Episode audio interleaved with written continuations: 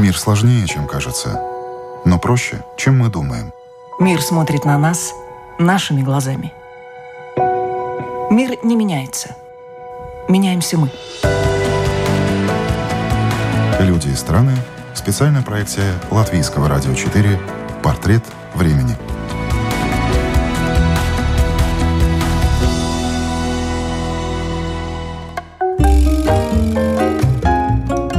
Добрые традиции на рубеже лет для футуролога и руководителя фонда «Русские инвестиции» Кирилла Игнатьева стало составление прогнозов на будущее. В рамках креативной лаборатории «Арх Москва» он поделился своим ежегодным докладом.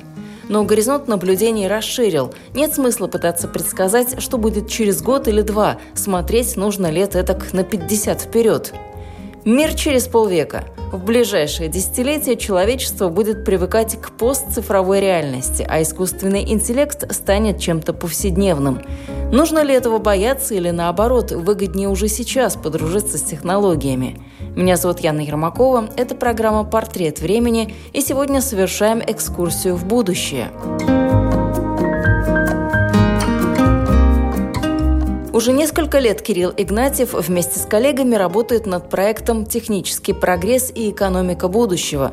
А началось все с того, что на глаза им попался доклад о будущем известного американского футуролога, технического директора Google Рэя Курцвелла – Выводы показались противоречивыми, но тогда, чтобы оспаривать их или соглашаться, у Кирилла не хватило ни знаний, ни общей информации. Решено было провести собственное исследование. С тех пор группа энтузиастов взяла более 400 интервью у экспертов из разных стран мира в разных технических областях, чтобы сделать свой альтернативный прогноз. Дело в том, что если мы с вами посмотрим на 10 лет назад, допустим, 2010 год, то, если честно, мы не почувствуем каких-то разительных изменений, которые произошли с нами, которые произошли на рынке. Не увидим ничего эволюционного. Увидим, что изменилась среда, но э, с 2010 года мы не можем сказать, что э, произошла технологическая революция. А вот если бы мы с вами посмотрели в начало 70-х, то тогда уже ни у кого нет сомнений, что с того времени появился интернет, появилась мобильная связь, появилось много новейших технологий, которые действительно стали революционны по сравнению с миром полвека назад. В 1974 году в своей работе «Мир через полвека. Современные 20-е годы» описал академик, лауреат Нобелевской премии Андрей Сахаров.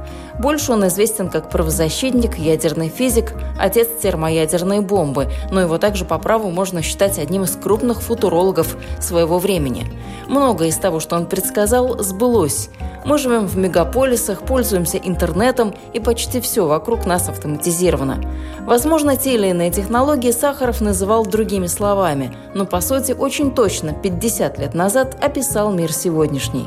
Интересно, что сегодня, когда технологический мир из статьи полвека э, назад написан и построен, э, возникает совершенно э, иная задача – описать контуры э, мира постцифрового, посмотреть на следующие полвека вперед. Почему я говорю про постцифровой мир? Дело в том, что э, цифровой мир, э, который сейчас создается, он, по сути дела, создает новую инфраструктуру. Как когда-то привычной и совершенно э, безопасной, не страшной инфраструктурой стали автоматические станки, или мобильные коммуникации, или быстрый транспорт, или авиация. Да?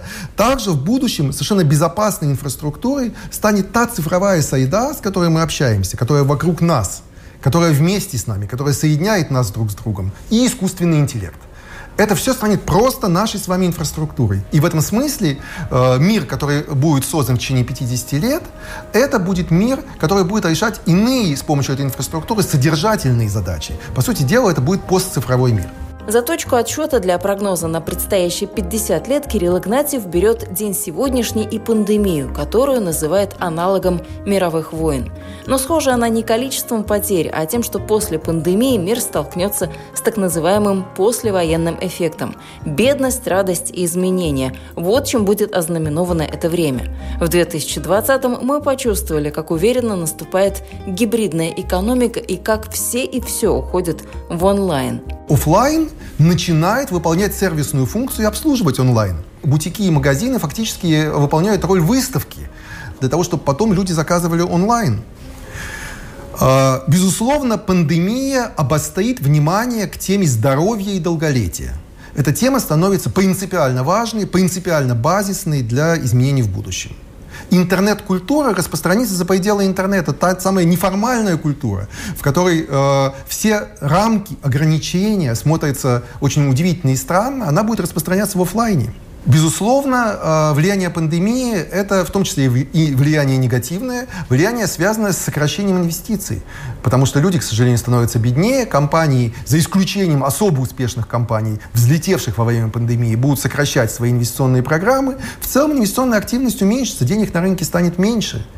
Ну и, наконец, последний тезис, о котором я хотел сказать, это пересмотр оценки рисков. То есть то, что мы считали важными рисками вчера – совершенно серьезно изменилось, и риски стали совсем другими. По-настоящему важными рисками, по мнению Кирилла Игнатьева, сегодня стали болезни, изменения климата и природные катастрофы.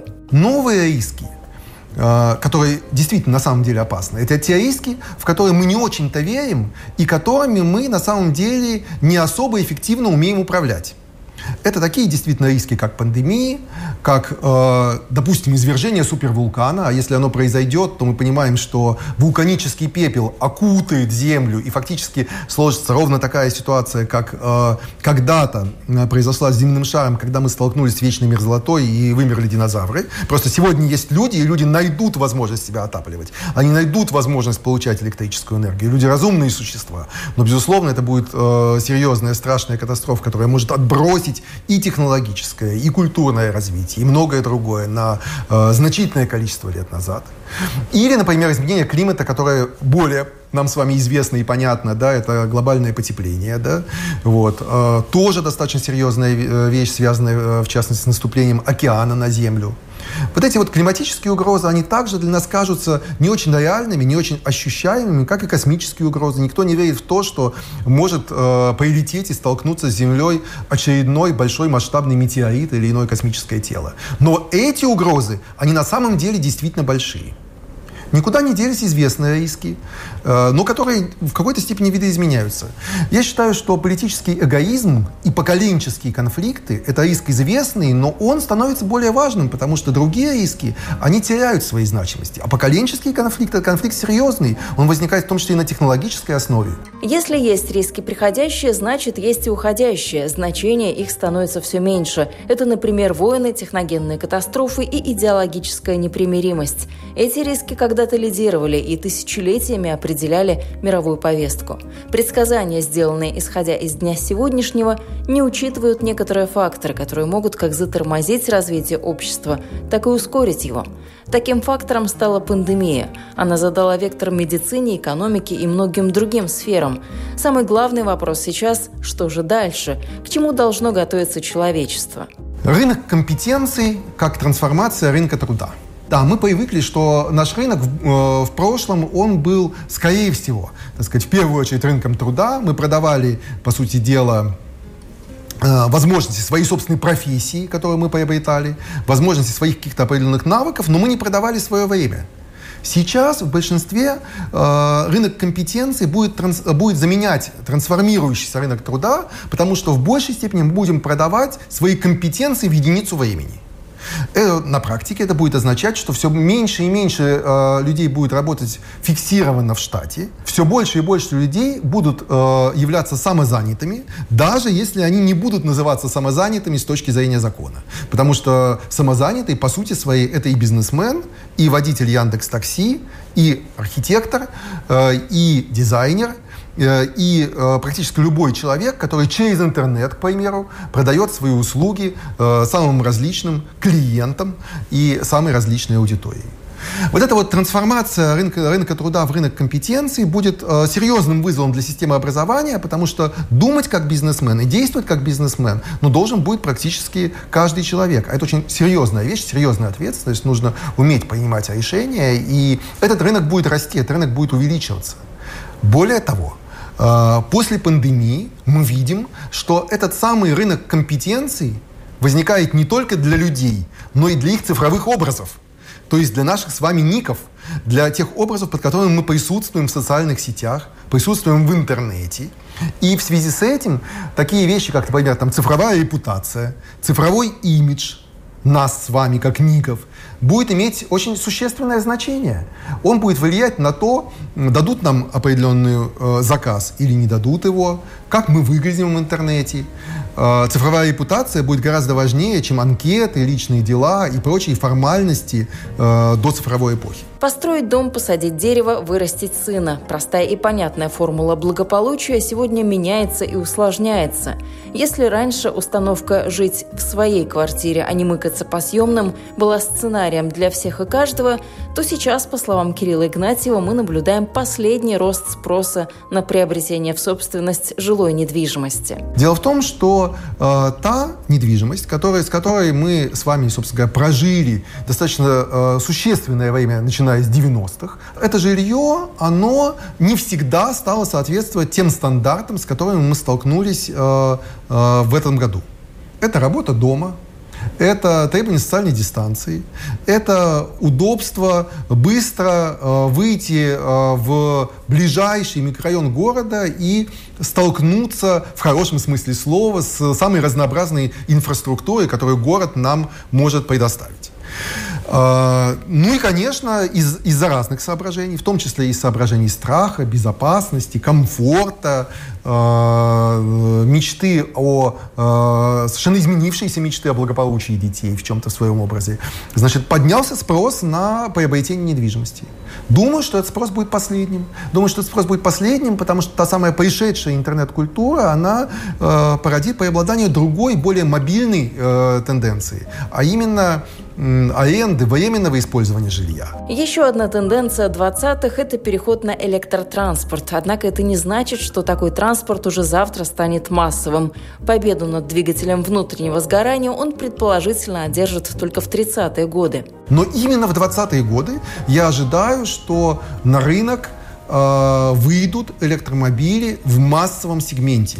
То есть недорогие массовые электромобили. Переход к электротранспорту – это некое серьезное изменение сайды, и в какой-то степени он неизбежен, потому что это действительно новое качество. Двигатель внутреннего сгорания уже не развивается – Никто в него не инвестирует. Именно аккумуляторная техника и электродвигатель смогут дойти чуть позже до психологического барьера тысячу километров без подзарядки. Электродвигатель не требует контакта, когда ты его заезжаешь. Мы прекрасно понимаем, что э, будущее чуть-чуть более отдаленное, но тем не менее это бесконтактная зарядка электротранспорта, в том числе его подзарядка в движении. Э, это э, меньше сервиса, это большая экономия. Э, это в любом случае достаточно серьезно, перспективно. Это изменение стандартов. Дело в том, что автомобиль будет включен во всю энергетическую систему твоего собственного личного домашнего хозяйства. Ты сможешь заезжаться от него, ты сможешь заезжать его, ты сможешь обмениваться различного рода информации, используя коммуникационную систему электромобиля, то есть электромобиль становится просто твоим э, э, очередным, важным, большим, существенным гаджетом. Отели без стоек регистрации будут лидировать среди новых проектов бюджетных отелей, считает наш собеседник. В целом будут преобладать самообслуживание и автоматизация с тем, чтобы уменьшить число контактов между людьми. Цифровизация ждет и крупные национальные валюты, что ведет за собой отказ от наличных, о чем все говорят, но произойти это может реально уже к концу 20-х. Изменится скорость управления экономикой, уменьшится коррупция, а финансовые операции станут более прозрачными. Вместе с тем стоит ожидать крупный кризис экономики старой модели, когда одни отрасли окажутся в выигрыше, а другим придется несладко. И вот как раз вот эта вот конкуренция с уходом с рынка старых форматов и проигрывающих отраслей, она, безусловно, э, мне кажется, что обострится и реализуется в следующий кризис в конце 20-х. То есть мы будем выходить из коронавируса с медленным подъемом, с рецессией, с бедностью, но радостью, с эмоциональным всплеском, когда у нас э, мы почувствуем, что пандемии с нами, с нами больше нет. Э, затем у нас будет какое-то количество счастливых лет, после чего мы столкнемся с новым очередным кризисом. Вот. Но этот кризис, он действительно будет связан в том числе и немного и с технологически позитивными изменениями. Да? Пострадает старый формат торговли, но увеличатся новые форматы ритейла.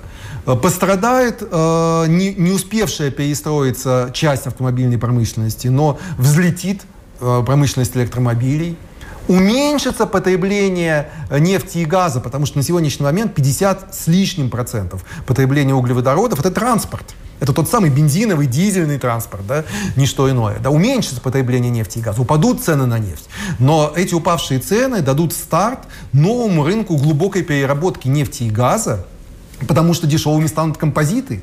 И постепенно этот кризис, как бы он тоже закончится, поскольку, поскольку и на сырьевом рынке появятся новые и вполне привлекательные перспективы переработки. Тем не менее, его можно спрогнозировать, его можно спрогнозировать, в общем, достаточно, так сказать, э, совпадением одновременных тенденций, связанных с э, банкротством устаревших форматов.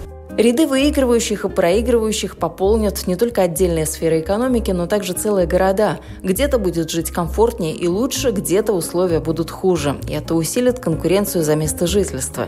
И уж никак не обойтись без темы освоения космоса. Считаю, что уже в 20-е годы мы увидим первые э, такие, я бы сказал, ну, массовые, что ли, полеты в космос, когда на космических кораблях одновременно отправляются десятки человек, может быть, до 100 человек.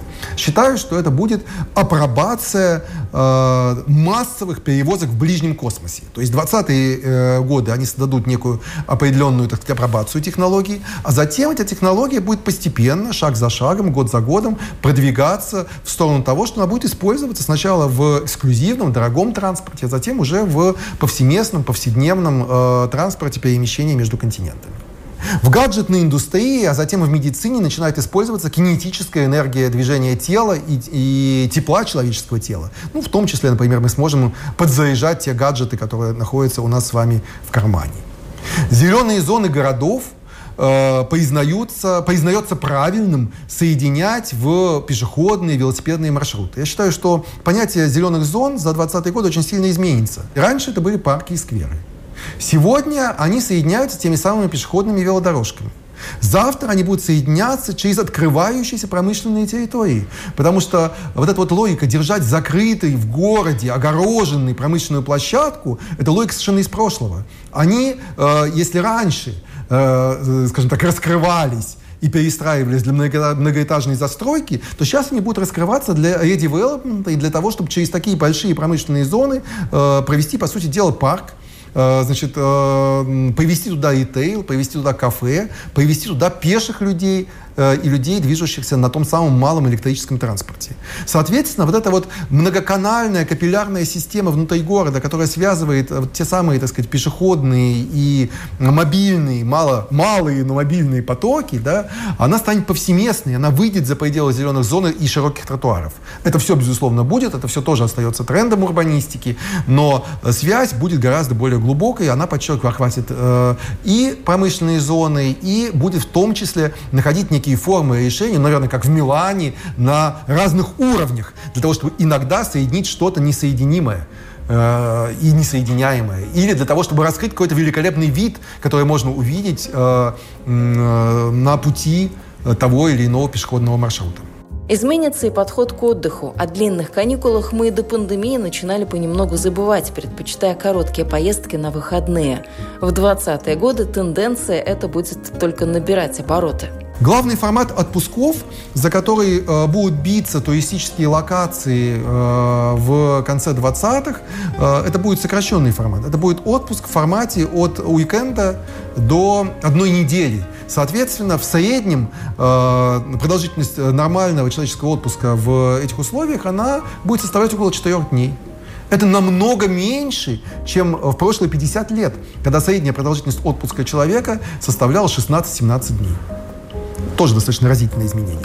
Чем же удивят нас 30-е годы? Ну, во-первых, как предполагают футурологи, на этот период придется бум персонализированных продуктов и синтезированного питания.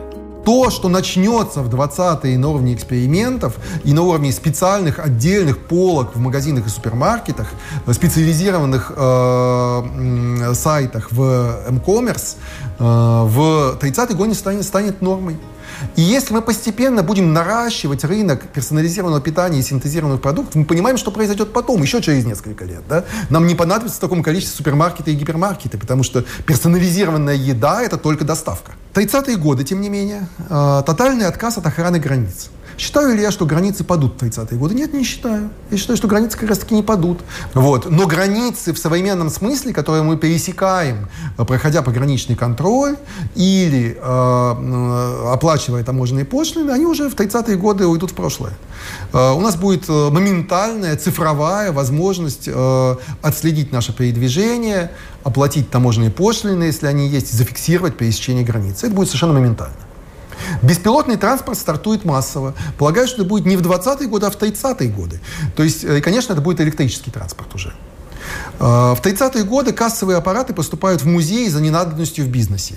То есть мы уже обойдемся без касс у нас появится ассортимент э, современных дистанционных технологий, э, которые позволят нам оплачивать выбранный нами товар и фиксировать, что мы купили этот товар, в том числе и в офлайне, э, совершенно моментально. И в этом смысле уйдет не только тема касс, но и тема, так сказать, допустим, воровства в магазинах, потому что любой человек, вышедший с товаром из магазина, будет фиксироваться как оплативший этот товар. Тотальный отказ э, от охраны границ, о котором я сказал, он не распространяется на зону конфликтов. Вот. Э, я считаю, что вот те самые границы, те самые миротворческие силы в 30-е годы еще будут стоять, потому что э, межнациональные, межконфессиональные государственные конфликты еще никуда не денутся. И в 30-е годы, вот, собственно говоря, та самая граница, э, которую охраняют вооруженные силы, она останется только в тех самых зонах, которые неспокойны, где возможны военные столкновения. Вот это уточнение я бы сделал про 30-е годы. А еще в 30-е привычным аксессуаром станут очки с выходом в интернет, а бытовая техника, стиральные машины, пылесосы и прочие электронные домашние питомцы будут активно с нами разговаривать. Покупки тоже будем совершать голосом через умные колонки или другие гаджеты. При этом доставка будет практически моментальной. Нефть к тому моменту уйдет с позиции ценообразующего товара. Я не отношусь к тем, так сказать, скептикам, которые говорят, что, ну да, нефть вообще уйдет. Да? Нет, я считаю, что э, сырьевой рынок, он продержится достаточно долго, продержится еще десятки лет. Он станет основой для рынков глубокой переработки э, сырьевых товаров. Но нефть не будет играть такую большую роль, как ценообразующий товар. Сегодня ведь очень многие коммодити с товары, товары, так сказать, на бирже, они выстраиваются от нефти. Полагаю, что в будущем вот эта вот нефтезависимость, нефтяная игла для и для э, других товаров, она, в общем-то, как-то постепенно размоется. Чипы смогут практически ежедневно мониторить организм. В 20-е годы уже станут более-менее доступными таблетки и капсулы, которые мы будем проглатывать, и тем самым делать сканирование своего организма. Дальше эта тенденция будет развиваться, и очень скоро мы увидим, что появятся новые технологии э, мониторинга нашего организма наночипами, очень маленькими чипами, которые мы совершенно, так сказать, безболезненно и незаметно проглатываем и, собственно говоря, и выводим из организма.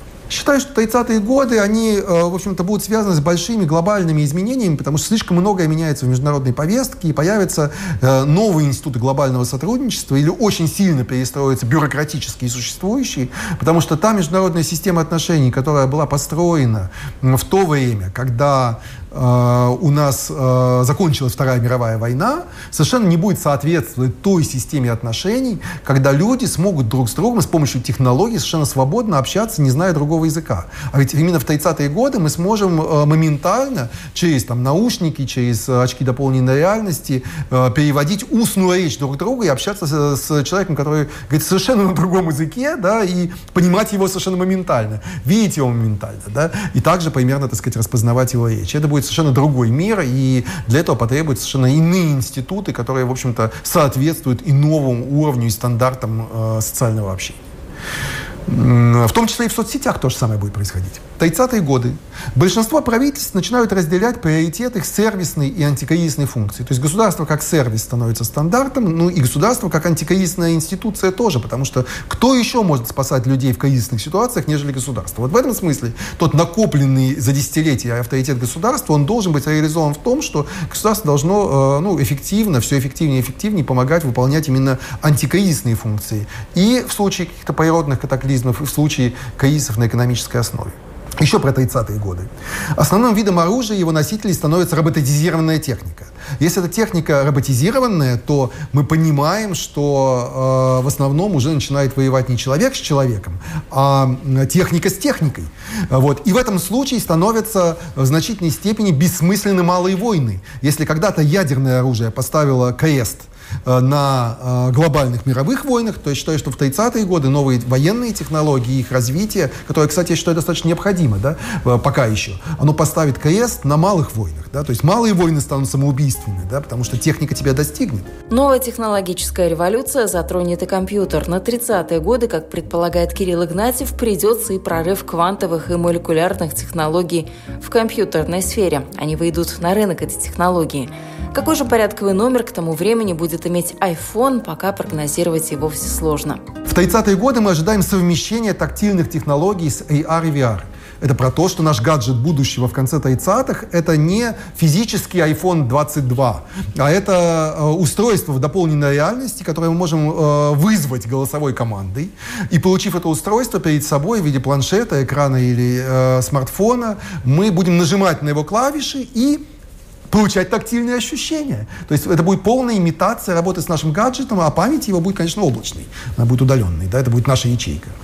Э, в прошлое уходит вертолет как вид транспорта. Кому он проиграет? Он проиграет пассажирским дронам, потому что они будут быстрее, безопаснее. Они смогут э, взлетать с гораздо меньшими требованиями к взлету и посадке. И они будут гораздо более экономичны.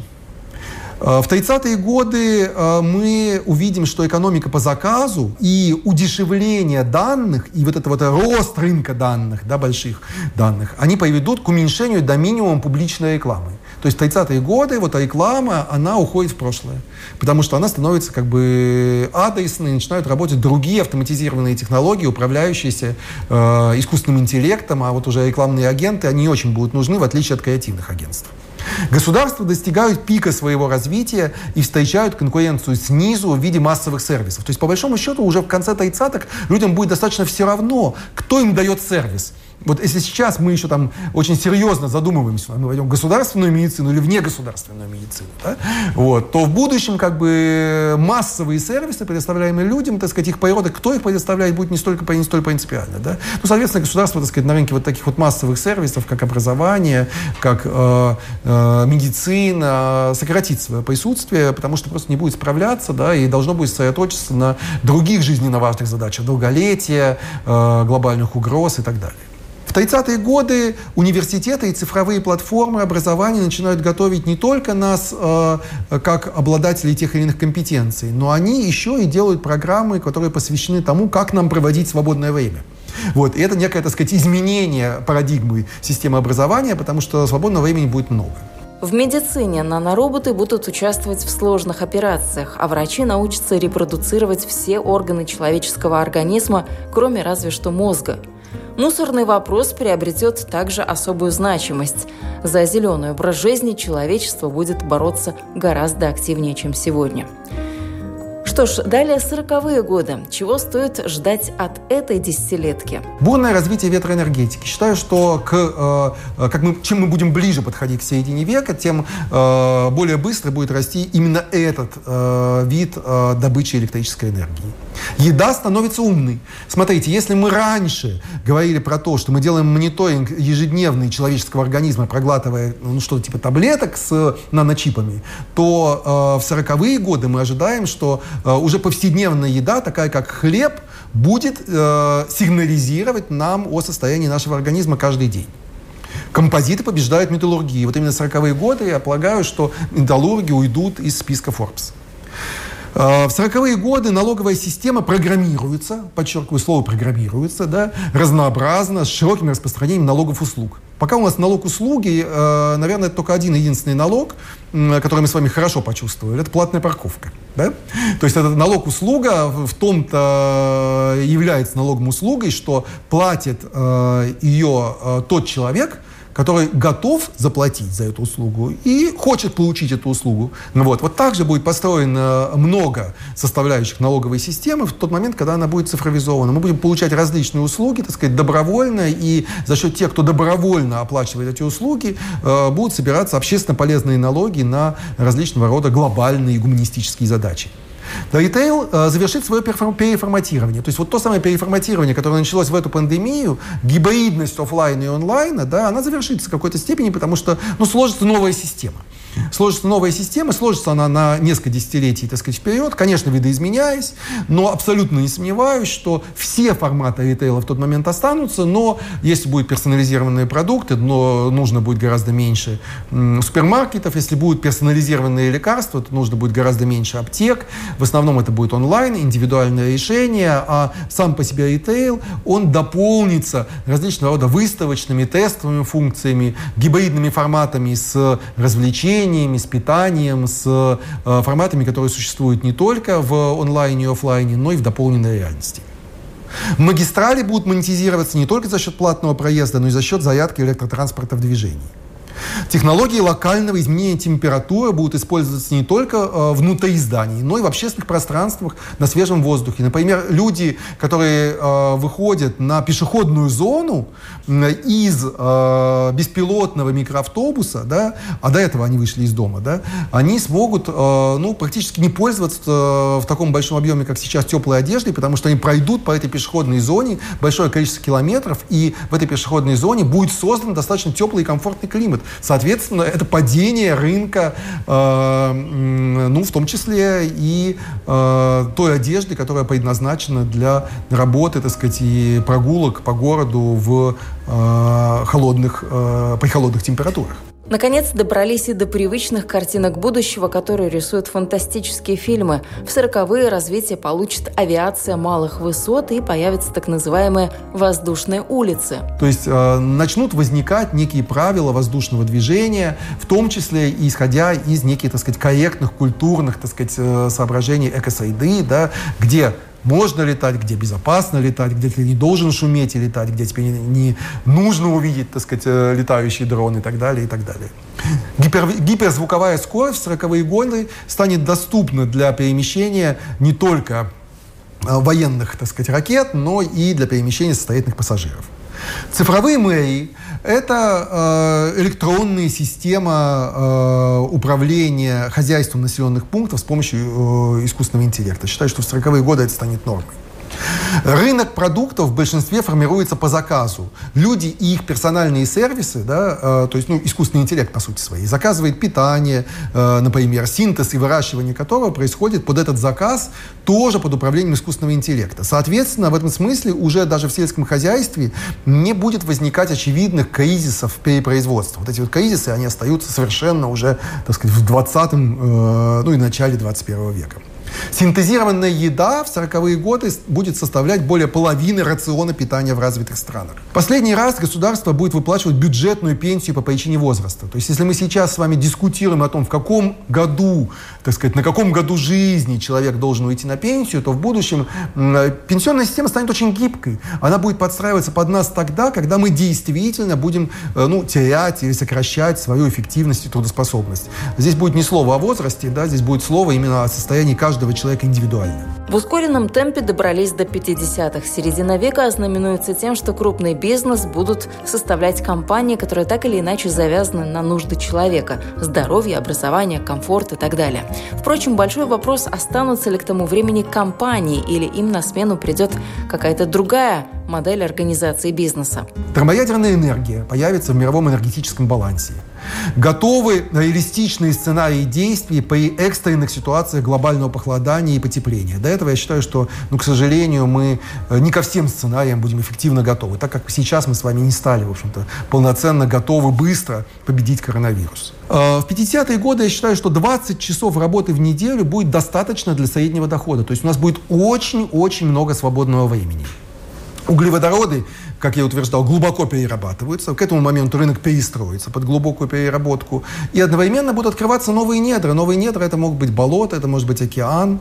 Да? То есть те самые недры, которые сегодня мы недрами не воспринимаем, да? которые будут, в общем-то, таить свои э, колоссальные запасы, в том числе энергетические, для того, чтобы в тот момент встать на службу человечеству. Перевозки в ближнем космосе к 50-м годам станут лидирующей космической программой, потому что космос станет массово используемым. Да? Поэтому здесь будут самые большие обороты. Не в военных технологиях, не в средствах связи, не в науке, как сейчас. Производство из камня, стекла, металла перейдут на композиты. В два раза уменьшится площадь аграрных территорий. То есть для производства продуктов питания не понадобится так много земли. Очень много будет синтезироваться, в том числе с помощью биотехнологий, в том числе с помощью совершенно чистых органических биотехнологий. Да?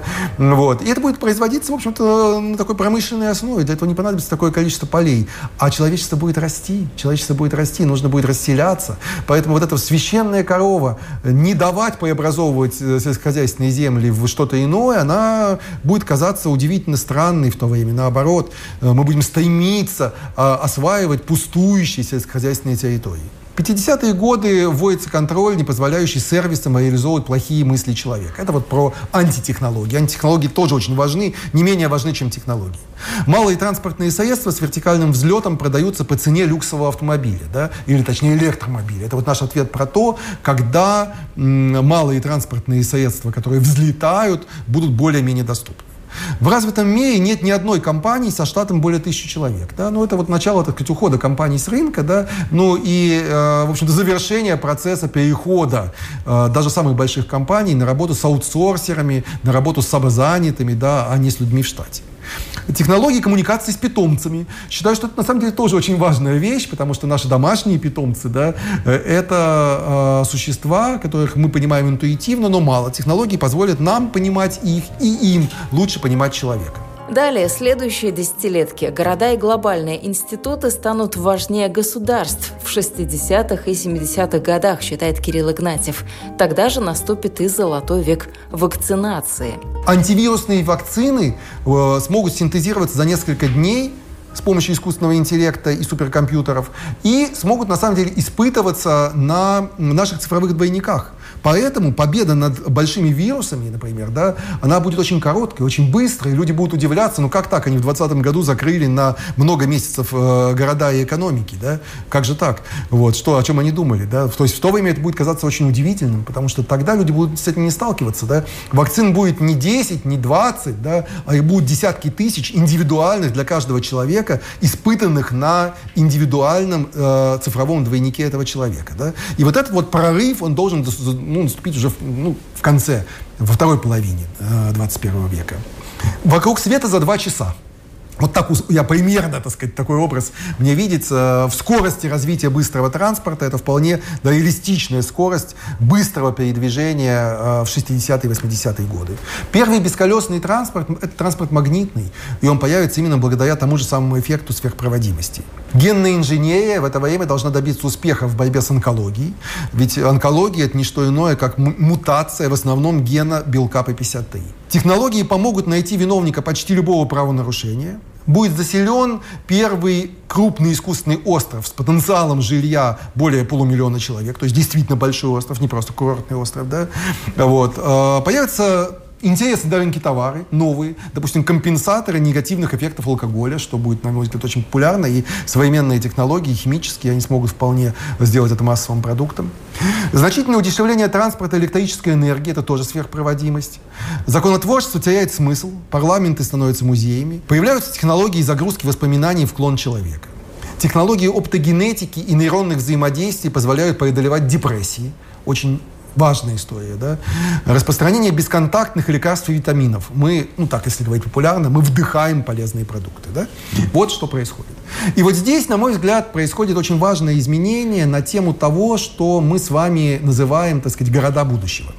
Растительность морского мира используется человеком в 10 тысяч раз больше, чем в 2020 году. То есть на самом деле образуются фермы, которые используют, так сказать, растительность э, э океана. Цифровые двойники полностью дублируют каждый человеческий организм и позволяют моделировать его реакции на еду, медикаменты и нагрузки.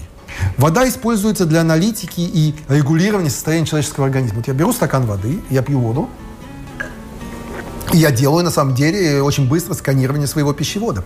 К концу века людей на Земле будет более 25 миллиардов человек, а многие аспекты жизни будет определять высокотехнологичный инженеринг. Хочется завершить избитой фразой «поживем, увидим», но ведь это действительно так «поживем, увидим». Оправдаются ли прогнозы российского футуролога Кирилла Игнатьева и его команды? Вы слушали программу «Портрет времени». Этот выпуск для вас подготовила я, Яна Ермакова. До новых встреч!